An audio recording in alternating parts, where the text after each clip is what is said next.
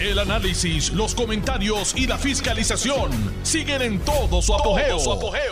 Le estás dando play al podcast de Noti1630, Sin Ataduras, con la licenciada Zulma Rosario. Muy buenas tardes. Hoy es viernes. Oh, thank God it's Friday. TGIF. Viernes 29 de julio del año 2022 y esta es su amiga Zulma R. Rosario Vega en Sin Ataduras por Noti1, la mejor estación de Puerto Rico y primera fiscalizando. Tal como le anticipara eh, desde la mañana de hoy, eh, tenemos el beneficio de escuchar eh, a alguien que está en Washington, está constantemente en comunicación con la legislatura federal, particularmente con el Senado, y que yo estoy segura que nos va a traer noticias de primera mano sobre lo que está pasando en relación al proyecto HR 8393 y cómo el mismo se vislumbra una vez se apruebe en la Cámara de Representantes en el Senado. Así que le doy la bienvenida a una amiga de muchos años, a la compañera licenciada Zoraida Buxó. Saludos, Zoraida.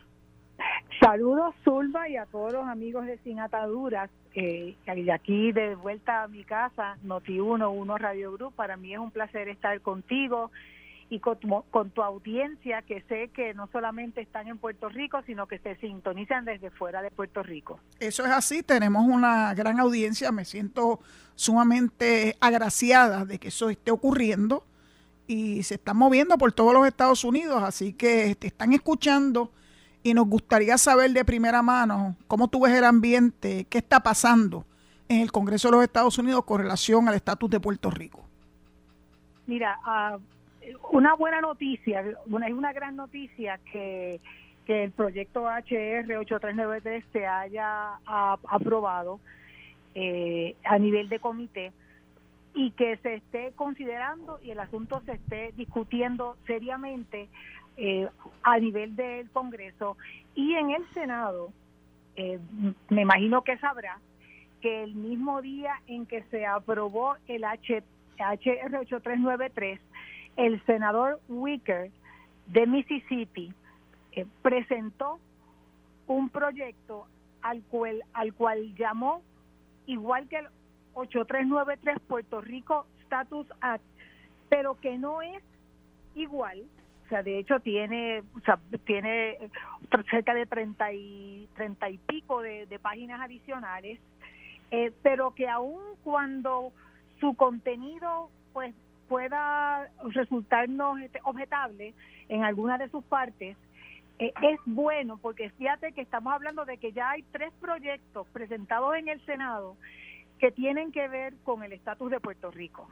Y aún aquellas personas, aquellos senadores que no se interesan o no conocen mucho sobre la situación de Puerto Rico, pues obviamente el mero hecho de que hay una radicación implica que está habiendo un movimiento. Eh, dentro también de, la misma del mismo comité de, energía que, preside Manchin. Así que en ese sentido a mí me gusta siempre buscarle pues los ángulos positivos. Ese proyecto para los amigos que y amigas que me escuchan, ustedes pueden verlo está bajo la numeración de 4560 eh, y ya pues lo pueden conseguir a través de, internet en, el, en la página del Congreso. Congress.gov. Este, aparte del 4560, ese fue el que radicó Wicker. Ese fue el que radicó Wicker, el senador por Mississippi, que fue un proyecto básicamente eh, por encargo, por eso del, Partido Popular, por las inclusiones que se hicieron eh, y las características que tienen muchas de esas inclusiones con ambigüedad, un lenguaje confuso, falto de claridad, que, que lo van a ver eh, a los amigos que siguen esto y que quieren estudiarlo a partir de la página 92 cuando habla de esta de esta situación bien peculiar porque habla de transición e implementación del Commonwealth Status eh, como si hubiese que transicionar para la cuestión del territorio. Esa es otra nota que te quiero señalar. En ese, en ese, eh, no es casualidad que en ese proyecto no utilizan la palabra, no llaman las cosas por su nombre, no utilizan la palabra territorio para referirse a Puerto Rico por ningún lado, le huyen como el diablo a la cruz. Ok.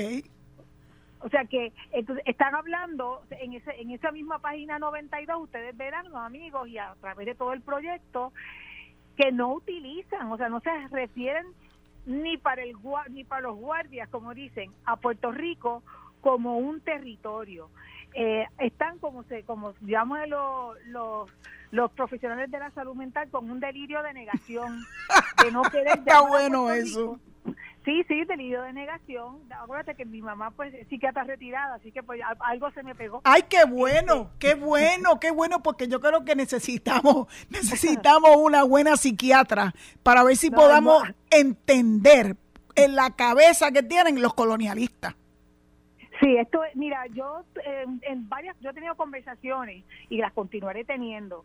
Eh, a la medida que voy teniendo conversaciones en las distintas oficinas, voy identificando aquellos que yo creo que van a ser mm, eh, más eh, importantes y claves en este proceso porque porque comprenden.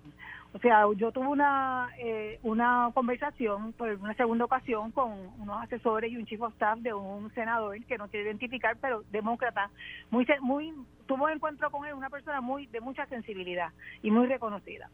Eh, y entonces me pregunta eh, que, pues, que, por qué no incluir el, el territorio.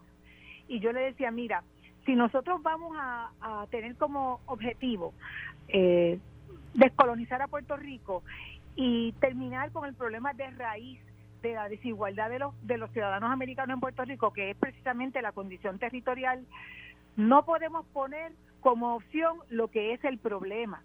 Eso es como, y lo llevaba un poco, ¿verdad? Momentos históricos del pasado. Eso es como si cuando se discutía en la nación americana a principios si debíamos o no continuar con la institución de la esclavitud, eso es como si tú dijeras, oye, pero ¿por qué no le preguntamos, ponemos esto a votación y le decimos al esclavo, ¿usted quiere ser esclavo? Esto es una determinación de política pública nacional. Si van a continuar teniendo a billones de ciudadanos americanos en condiciones de segregación y de subyugación política, esto es una cuestión de principio que no tiene, que trasciende si eres demócrata o si eres republicano. De, de, hecho, pues si eres, si fueras un verdadero, tú sabes que está esta noción de que los republicanos son los que los que no quieren la estabilidad para Puerto Rico, cuando la estabilidad para Puerto Rico ha estado por los pasados 40 años en la en, en la en la plataforma. plataforma en la plataforma del Partido Republicano y cuando fue Abraham Lincoln, un presidente republicano, el que impulsó la abolición de la esclavitud y la igualdad para los negros, los afroamericanos. O sea, esto es un proceso, ahora, que, quiero que sepa, pero, pero sí hay personas, individuos, que, que tanto en el, en el Partido Demócrata como el Partido Republicano, senadores que, pues, que sí, que están cargados con unos prejuicios. Yo veo que gracias a Dios esas cabezas de esas personas con esas nociones y esos sentimientos, eso está cambiando. Y gracias a Dios, algunos de ellos se retiran. Se retira como por ejemplo Shelby de Alabama, se retira Inhofe, o sea, se retiran otros que tú puedes asociar con esos pensamientos de que no, no, no, no, Puerto Rico, Estado jamás, Puerto Rico iguales jamás, que continúen siendo territorio. Eso es importante que lo sepan los amigos. Quiero también hacerte una una eh, observación. En la en la perdóname, eh, Zulma. Sí, sí, tranquila. Sí, te quería hacer la observación de que eh, una preocupación que tienen eh, principalmente o la he notado consistentemente entre los republicanos, tanto en la Cámara como en el Senado. Eh, no quiero excluir que no sea preocupación también de los demócratas, pero una preocupación que yo noto es que ellos entienden que Puerto Rico es importante dentro del asunto de seguridad nacional. Y eso es sin considerar nuestra trayectoria de servicio a las Fuerzas Armadas. O sea, sí, echando eso a un lado. O sea que hay un, hay un, tienen un, quienes, quienes tienen algún tipo de objeción a la estabilidad, a la igualdad para los puertorriqueños, es como, es como, como que no tienen un, medio una bipolaridad porque es como que, pero yo los quiero, los quiero tener dentro porque son importantes para mi seguridad nacional, este, sirven, reconocemos la, la igualdad, pero, pero, o sea, pero están estas otras cosas que son estas otras eh, poderes, estos otros intereses que son los que tienen a Puerto Rico eh, atrapado en la jaula de la colonia. Bueno, me interesa mucho el que le demos un poquito de más carne al asunto este de la seguridad nacional, eh, porque estamos en un momento crítico eh, global donde hay unas cosas que están ocurriendo que nos pueden impactar directamente a Puerto Rico y naturalmente a la nación americana. Así que es interesante porque se ven una, unos movimientos eh, rusos hacia una Venezuela, una Nicaragua, eh, que pudieran estar alertando a la nación y a los legisladores, sean republicanos, sean demócratas, de que eso es un peligro inminente que tenemos acá en este lado del hemisferio y que les impacta directamente a ellos.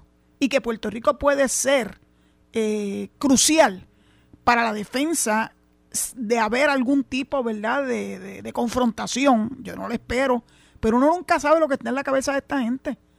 Durante todo un, ¿verdad?, un lustro o más de un lustro, eh, no se pensaba que Rusia se iba a tirar, más allá de lo que había hecho en algunos, algunas este, regiones, que se iba a tirar de lleno a atacar Ucrania. Y miren lo que está haciendo. Y así que cualquier cosa puede ocurrir. China está echando pecho con Taiwán. Así que están ocurriendo cosas de la que impactan la seguridad nacional que me interesa que le demos mayor énfasis a ese tema cuando se aborde a los congresistas y a los senadores federales. Sí, es, eso estoy de acuerdo contigo eh, y es un asunto que, que, se, que se está trabajando. Eh, hay grupos inclusive de veteranos que se han desplazado para el Senado y para el Congreso a, llevar ese mensaje. Eh, pero, eh, pues, pero esto, o sea, cuando nosotros tenemos, y esto te lo digo con, con, con, mucha pena, cuando nosotros tenemos, y a los amigos que nos están escuchando, especialmente los que, los que residen en Puerto Rico, funcionarios electos de, del Partido Popular que van allá a sabotear la voluntad de la gente, de la, de la voluntad mayoritaria que votó porque se solicitara admisión como Estado de la Unión. Que, o sea, que pedimos, al igual que piden los independentistas y los que no se quieren llamar independentistas, pero es lo mismo que soberanistas, este, que, o sea, que, que terminemos la condición territorial, que, va, que, vengan unos a decir, mire, nosotros queremos, éntrenos ahí sin decirlo, sin decirlo como es, sea ambiguo, no me llame territorio, dígame cómo no, pero no me lo defina. espérate, espérate, páralo ahí. Yo escuché a Ronnie Jarabo temprano esta tarde decir que en el proyecto de Wicker él estaba definiendo. Y lo hizo en el contexto de estar criticando un artículo de periódico de hoy de Cox Salomar que habla obviamente sobre las debilidades tan grandes que tiene Lela. Eh, y entonces él dijo eso y yo cuando lo oí yo dije, ¿en serio? Tú que has tenido de primera mano acceso al proyecto de Wicker, que has podido hablar con su staff, yo quisiera que tú nos aclares eso. ¿Es verdad que él está definido en ese proyecto de Wicker? Claro que sí. Bueno, el, el Commonwealth, primero que el Commonwealth no es un estatus político. En ninguna parte de la Constitución Federal usted se reconoce que el Commonwealth sea un estatus político, sea territorial o sea como Estado. A los amigos que me escuchan, que la gente que vive en alguno de estos estados que voy a mencionar, se llaman a sí mismos Commonwealth, Commonwealth of Virginia, Commonwealth of Pennsylvania, Massachusetts, Kentucky, y son estados soberanos. El Commonwealth of Puerto Rico o sea, no tiene ningún tipo de significado eh, de político y es es como solamente el nombre. eso fue un juego, eso fue un juego de palabras que insertaron en el 52 junto con el Estado Libre Asociado para confundir.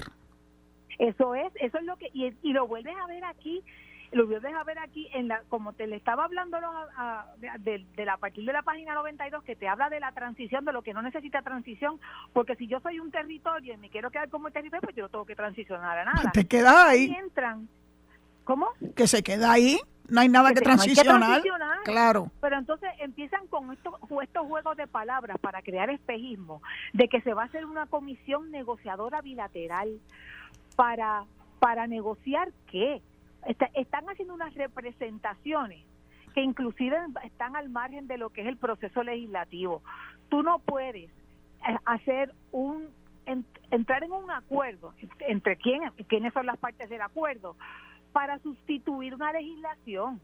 O sea, es es verdaderamente, con, con respeto a quienes hicieron el intento, es un disparate jurídico lo que hay ahí. Bueno, eso a mí me, me, recuerda a la mogolla del proyecto de Nidia Velázquez y Alexandria Ocasio, este, que insertan, ¿verdad?, en ese proyecto como tal vez la parte más importante, la Asamblea Constitucional o Constituyente. Pero cuando definen lo que va a ser esa Asamblea Constitucional o Constituyente, verdaderamente deja en manos de terceros una toma de decisión, primero de las definiciones y, y segundo de quién va, a quién va a votar aquí. ¿Quién va a elegir esa comisión a esa convención constitucional? Y entonces estos están hablando de una comisión negociadora bilateral. ¿Tú le ves alguna relación a esa, a esa comisión negociadora bilateral con lo, lo del proyecto de Nidia? Yo no lo veo así. Ok. Esta, porque esta comisión habla de que el partido, fíjense, los amigos, mira, mira hasta dónde llega este, esta, este favor hecho en estas secciones. Esto no ni tan siquiera es que el que el gobierno de Puerto Rico, aunque sea del territorio, va a nombrar las cinco personas que van a estar en esa comisión, este que va a redefinir lo que no ha podido definir el Partido Popular por 70 años. O sea que no está no está definido. No, no está definido. dice está bien. Dice inclusive que es el partido, fíjate que inserta la figura de, el, de un partido para que para que quien sea la parte que, que así que, que designa a una persona a una comisión negociadora bilateral. ¿Qué partido? ¿Qué partido va a hacer eso? Un partido. ¿Pero cuál? Ellos no lo definen. No dicen quién es el partido que va a hacer esa designación de las cinco personas. El partido que, que haya defendido la opción que no le quieren llamar por el nombre que O sea, estamos hablando del Partido Popular.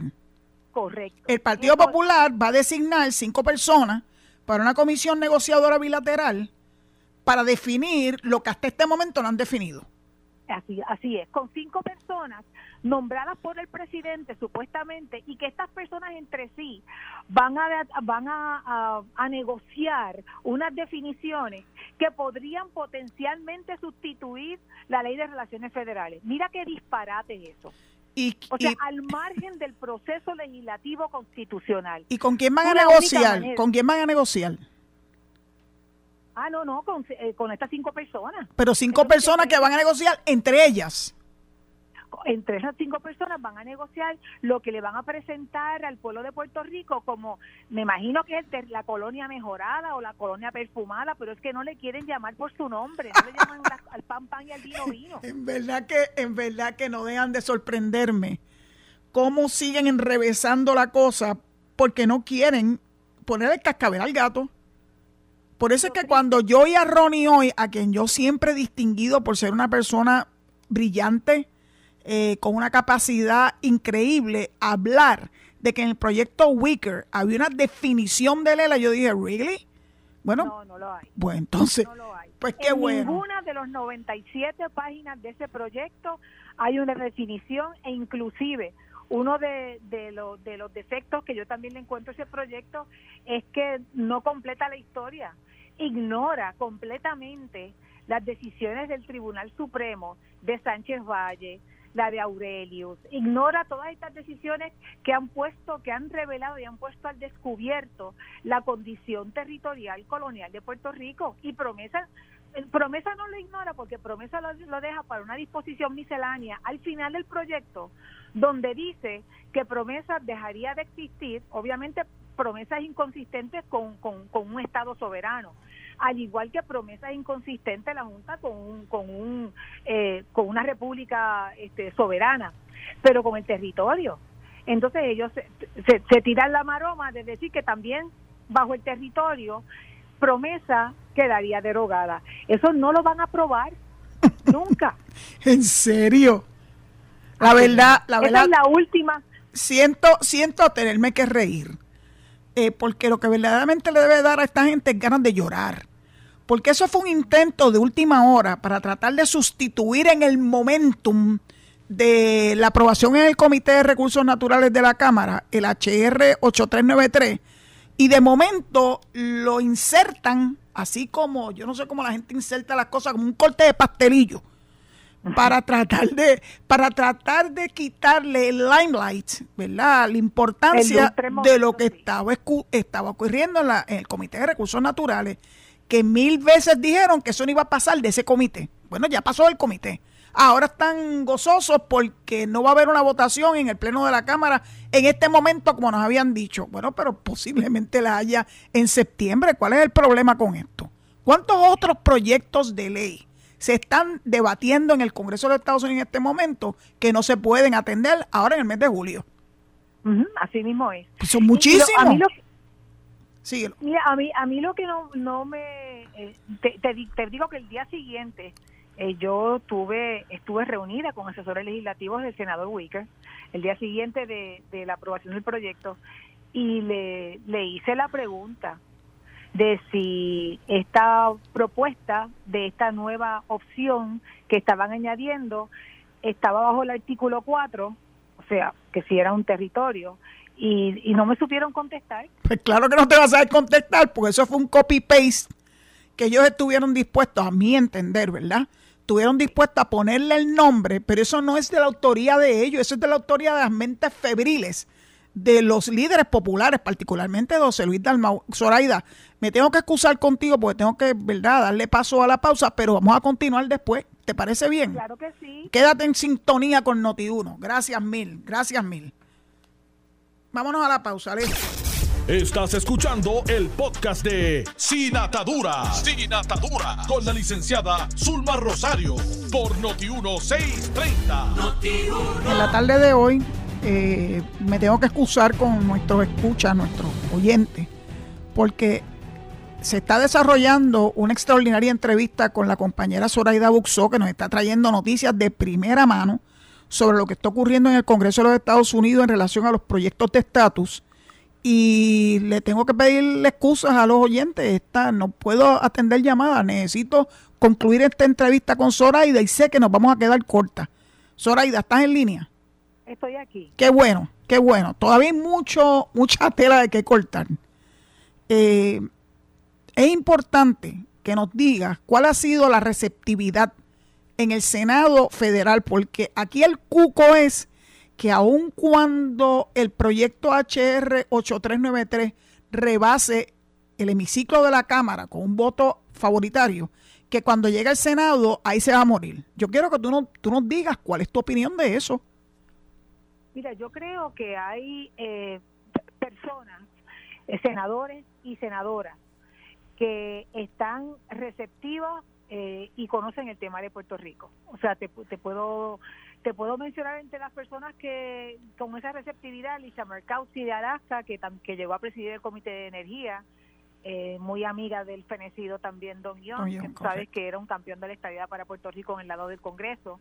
Este, con Susan Collins, la senadora, también yo llegué a dialogar esto, ella me, me pudimos distinguir también la cuestión esta del movimiento de estabilidad para Washington DC eh, versus el, la estabilidad para Puerto Rico, que es un, un movimiento mucho más antiguo eh, y que no tiene las limitaciones constitucionales que tiene el de la, la estabilidad para, para Washington DC.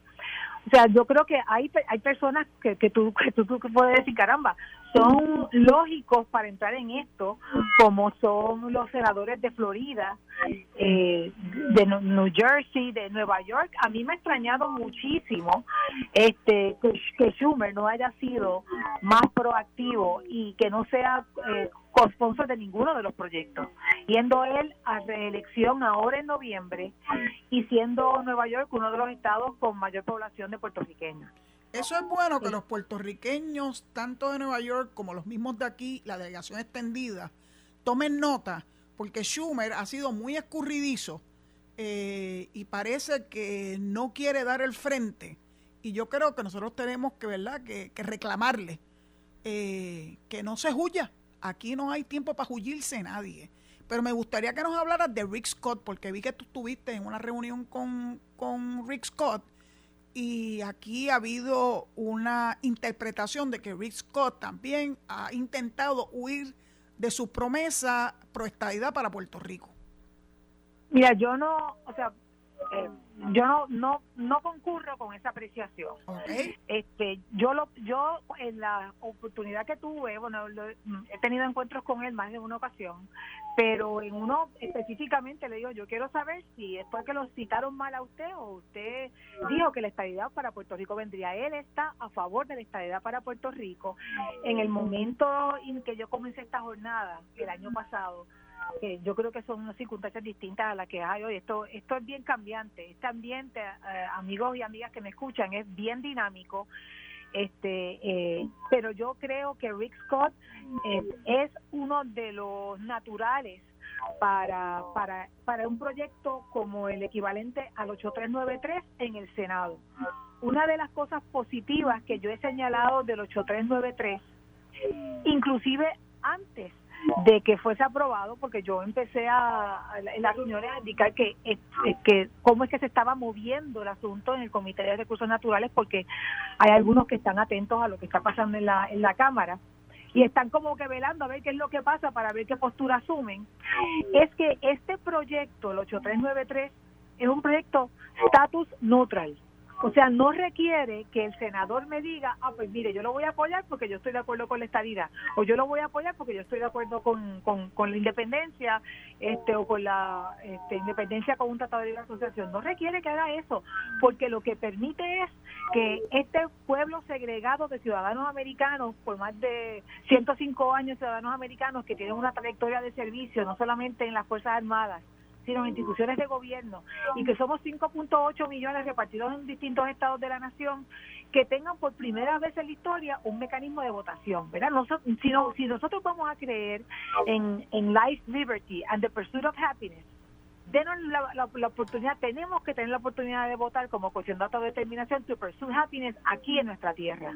No tener que estar emigrando para allá a buscar las oportunidades, no tener que estar mendigando, no tener que estar haciendo esta, estas peregrinaciones al, al Congreso con los cabilderos para que den más fondos de Medicaid, de Medicare, de PAN y de todas esas cosas, sino que eso acompañe el derecho de cada ciudadano. Ese mensaje lo entienden. Este, y este proyecto que no los obliga a, asumir una postura como han asumido, han asumido mucho, o sea, Scott está a favor de la estabilidad para Puerto Rico, Marco Rubio lo ha dicho y Marco Rubio, tome nota, va a reelección ahora, a Marco Rubio yo lo tengo en capilla ardiente, porque después que vino a Puerto Rico logró convencer a los republicanos en Puerto Rico que lo favorecieran en las primarias, incluso por encima de Donald Trump. Cuando le volvieron a preguntar tiempo después, entonces se puso como ambivalente. Y si hay algo que yo no soporto en la vida es la ambivalencia. Si tú tienes una postura, sosténla, a menos que haya ocurrido algo muy importante que te justifica el cambiar de postura. Pero ¿cuál es la justificación de Marco Rubio? Bueno, él va a tener que asumir una postura porque la candidata que lo está retando el, por el Partido Demócrata, Val Demings, eh, es una apoya la estadidad para Puerto Rico. De hecho, es una de las cooficiadoras, en, fue cooficiadora en el proyecto de en la Cámara de Representantes y va a ser un seguro voto cuando esto vaya al floor este en, en la Cámara de Representantes. Y es una eh, una candidata con una con un trasfondo de ley y orden. O sea ella fue oficial de la policía en rangos altos posiciones altas. Este así que habrá que ver qué postura asume ahora Marco Rubio en relación a este asunto. Este, lamentablemente, antes de las elecciones, para ser realistas, que son en, en noviembre, hay poco tiempo porque, como tú bien sabes, ya el, la Cámara recesó, el Senado recesa la semana que viene y no es sino hasta septiembre cuando vienen. Y entonces, ¿qué queda? Septiembre, octubre y noviembre. Eh, y pues obviamente en noviembre son las elecciones de medio término y ahí pues este pues está la, la candidatura que está en juego la de eh, Schumer la de Marco Rubio y, pues y, y, yo le exhorto a estos amigos y amigas que pueden votar. De hecho, te comento que yo estuve con dos este, puertorriqueñas eh, que, eh, de, que, que me acompañaron durante todo el proceso allí en la, en la en el Comité de Energía, muy orgullosas, una de vive en Richmond y la otra ahora mismo no recuerdo, pero que se tomaron el tiempo y se van para allá, delegadas extendidas este muy muy contentas verdad de, de, poder formar parte de ese proceso y ya y pidiendo reuniones o sea actuando iniciativa propia. Yo le pido a los amigos que, que, nos escuchan que son de Florida que son de Nueva York que son de mira de como por ejemplo en estos estados que que son tradicionalmente republicanos y que hay sangre nueva. Georgia. Georgia es un estado importante. Y, y Alabama. En Alabama que, que está este señor que se va que, no simpatiza con la estadidad, Shelby, ahora, ahora entra Katie Britt, que es una, una señora este, joven, eh, con familia, eh, que yo las percibo como, como con mucho mayor receptividad. En Georgia, donde tú dices, está el republicano Herschel Walker, que fue una estrella del fútbol, este, y que saben, porque la dinámica esta del fútbol, la gente no, no ve eso de los colores y de los racismos en Puerto lamentablemente aquí y en ese proyecto de, de Wicker hay mucha cosa ahí de, de tocar, los, los botones del racismo cuando están hablando de, de, la evaluación que vaya a hacer este el el, el controller de lo general de los Estados Unidos o sea que, eh, y, y, tenemos que lidiar todavía con eso. Pues es importante, fíjate que es una gran oportunidad para que Puerto Rico conozca en profundidad ¿Cuál es la pretensión de ese proyecto eh, que dijiste el número del proyecto? Lo tengo anotado. El 4560 en el Senado, el que introdujo el senador Wicker a nombre del Partido Popular o a nombre de José Luis Dalmau, porque yo he escuchado a otros líderes populares, por ejemplo a Connie Varela, que dijo que él no está de acuerdo con eso, que se tiene que resolver el problema del estatus. O sea que dentro de las huestes del liderato del Partido Popular, no todo el mundo estuvo de acuerdo con esa movida de José Luis Dalmau, de la que se siente tan orgulloso José Colbert y otros más. Pero no es el sentir del liderato del Partido Popular de forma unánime. Así que ahí vemos la fisura y esas fisuras son importantes, porque hay que desnudar ese proyecto de ese proyecto prácticamente no se ha hablado nada. Lo único que ha dicho José Luis Dalmao es ah, que logró que un senador introdujera un proyecto que incluye entre las opciones a Lela. Y con lo que tú nos has dicho, es una gran mentira. Es una gran mentira. Y hoy oía, como le dije, te, perdóname, como te digo, oía a Ronnie Jarabo, a quien yo verdaderamente admiro y respeto, decir que Lela está definido en el proyecto de Wicker. Y en serio no, no lo está, no lo está y mucho menos llamado por su nombre. Este, así que, o sea, y eso se lo puedo asegurar en ninguna parte de las 97 páginas. Que me diga dónde es que él lo vio, porque verdaderamente Muy bien. no está. Pues yo invito a los buenos amigos que escuchan este programa y cuya sintonía yo verdaderamente agradezco, que entren a congress.gov este, para que busquen el proyecto del Senado 4560, porque yo lo voy a buscar sin duda alguna. No he tenido tiempo porque todo esto ha cogido una velocidad meteórica. Y entonces, pues claro, aquí se han llenado la boca diciendo que se paró el proyecto HR 8393, which is not true, y que ahora el proyecto que va a prevalecer, están dando esa impresión, es el del senador Wicker. Nada más lejos de la verdad. No, eso no va a pasar y no va a pasar porque dentro del el Partido Republicano hay muchos senadores que son constitucionalistas y van a ver claramente los defectos constitucionales que tiene esa propuesta de, de, la, de la comisión bilateral, de utilizar una comisión nombrada este, parcialmente por un partido. Por un partido. Una ley. Yo creo que tenemos un trabajo importante que hacer en el Senado, que es lo que tú has estado haciendo en este último año y me gustaría que compartieras con nuestros oyentes cuál ha sido tu, experiencia allá en Washington. ¿Te reciben, no te reciben? Porque aquí hay otros que dicen que los delegados congresionales que nosotros elegimos en mayo del 2021 eh, no son, no están siendo recibidos por los legisladores federales. Yo quiero que tú nos digas si eso es cierto. Ok, te voy a decir, pero antes de, pasar ese tema, te, quiero traer a la atención, cuando vayas a ver el proyecto, del 4560 versus el 8393, quiero que notes lo siguiente. El párrafo introductorio del proyecto 8393 habla de su propósito, que el propósito es que nosotros resolvamos permanentemente de una manera no territorial nuestra nuestro gobierno propio con alternativas no coloniales y no territoriales. Eso, eso es el párrafo. Quiero que sepas que ese propósito, que es el propósito principal de haber, de haber llegado a este consenso y este proyecto histórico 8393, no es el que aparece en el 4560. Allí le dan las vueltas a la noria, pero olvídate de reconocer que Puerto Rico es un territorio.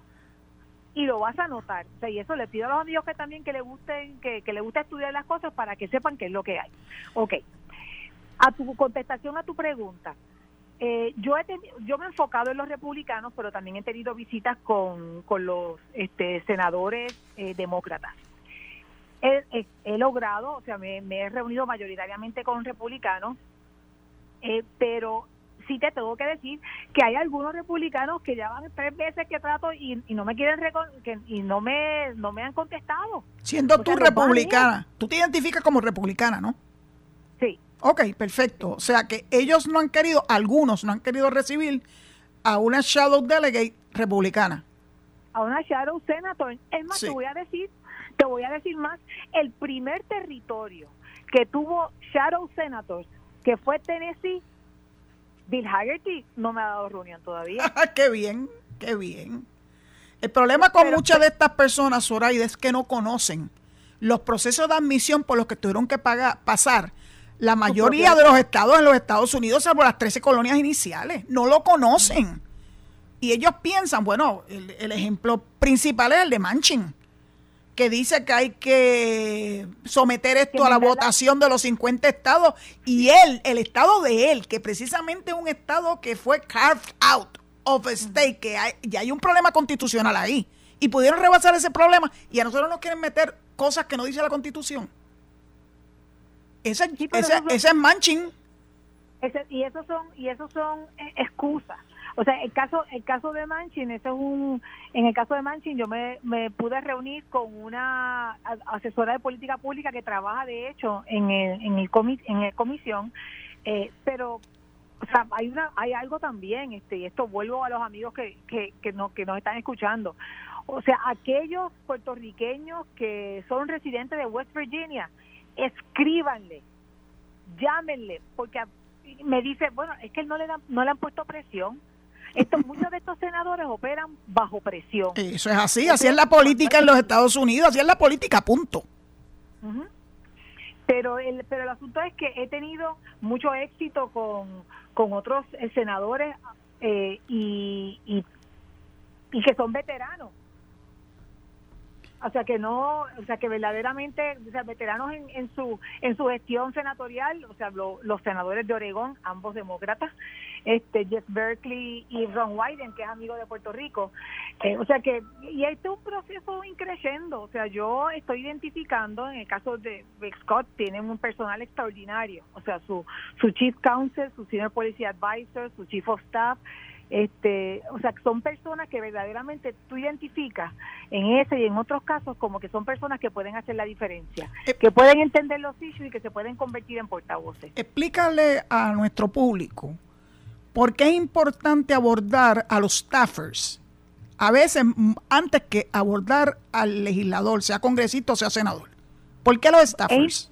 Ok, es bien, bien, bien importante porque los senadores tienen varios sombreros y están trabajando también la parte de proyección pública y ellos informan la decisión que van a tomar de el trabajo que hacen sus staffers de lo de lo, lo que le llaman los legislative correspondents, los legislative aides, de en todos los niveles. Digo, obviamente a menos que usted esté bregando con un scheduler, pero no, o sea, con cualquiera de estos que, que tienen asuntos sustantivos, ellos se dividen los asuntos eh, por portafolio de, de temas y es importantísimo. Si obviamente si tienen la oportunidad, yo la he tenido, porque como ser abogada, eh, y haber inclusive haber sido asesora legal de un gobernador, pues, pues me, me, reúnen con los chief counsel este y con los asesores legales este o los legislative directors y, pues le puedo hablar con mucha comodidad y ellos también este, se sienten pues muy cómodos hablando conmigo.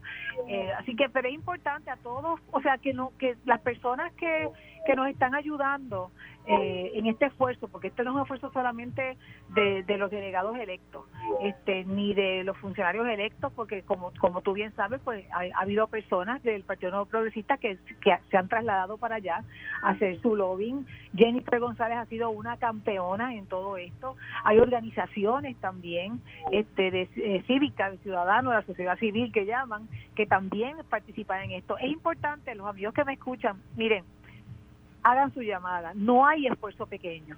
Envíen su correo electrónico de, donde quiera que esté. Es bien, bien importante y no crean. Y si es con, con un, como, como le dijiste, un staff, un miembro del staff del senador, que puede ser tanto en, el, en la oficina del, del, del, del Estado como en Washington. Usted no se tiene que desplazar hasta Washington. Los senadores tienen tienen oficinas en, sus, en los estados.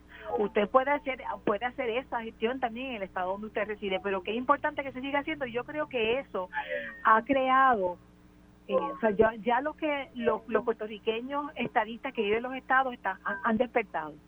Pues, han despertado. Antes se creía que el único que enarbolaba la bandera de mono estrellada era un, era un independentista y no es así. Los diásporos. Bueno, pues pues los diásporos, pero, pero todos, todos somos puertorriqueños. Eso es así.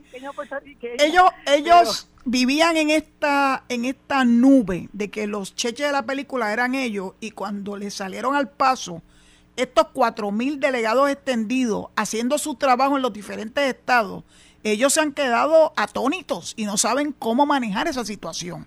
Así que dicen que están corriendo como cucarachas en los pasillos del, del Congreso tratando, ¿verdad?, de, derrotar el, el, derrotero, perdonando la cacofonía, del proyecto H393. Ellos se adscriben, se adscriben, lo, vi en estos días en un Twitter de los, de los, de los diásporos, que si el proyecto no ha conseguido, el 8393, los votos necesarios en el, en el Congreso en, en, la, en el hemiciclo es gracias a la labor de ellos. En verdad que tienen un delirio de... Hablando de delirios, hay un delirio de negación que nos dijiste al principio de la conversación y ellos tienen un delirio de grandeza. Pero fíjate por qué, se, por qué se sienten grandes. Porque nos están privando a nosotros los puertorriqueños que residimos en la isla de poder votar de tener el primer proceso de votación auspiciado federalmente para expresarnos en contra de la colonia y superar esta condición territorial. O sea, es, eso, de, eso es motivo de orgullo. Deep down, they're happy colonials también, aunque digan que son independentistas, son happy colonials porque ellos pueden navegar en esas aguas turbulentas de la colonia porque de alguna forma le sacan partido a la misma si fueran independentistas de verdad, unirían nuestros esfuerzos en el Congreso para que finalmente se resuelva el problema del estatus. ¿Tú no crees? Sí. Pues entonces, entonces eh, eh, ellos viven la estadidad, viven la estadidad, viven la igualdad, pero se la, pero se la niegan a, a, los puertorriqueños que, que, residimos aquí, a los 3.2 millones. ¿Y cómo, o sea, eso es, cómo le decimos ese delirio de los diásporos? Lo, Eh, lo que pasa es que lo, lo que tú llamas diásporo, también hay, ahí pues, hay personas, de hecho, yo te, conozco gente que, que vive en Florida, estoy pensando en una persona, este un abogado con su esposa que, que, que le molesta, me dice, a mí no me gusta que nos llamen que, que somos de la diáspora. No, no, no, es que yo no, yo fíjate que yo le hago una distinción.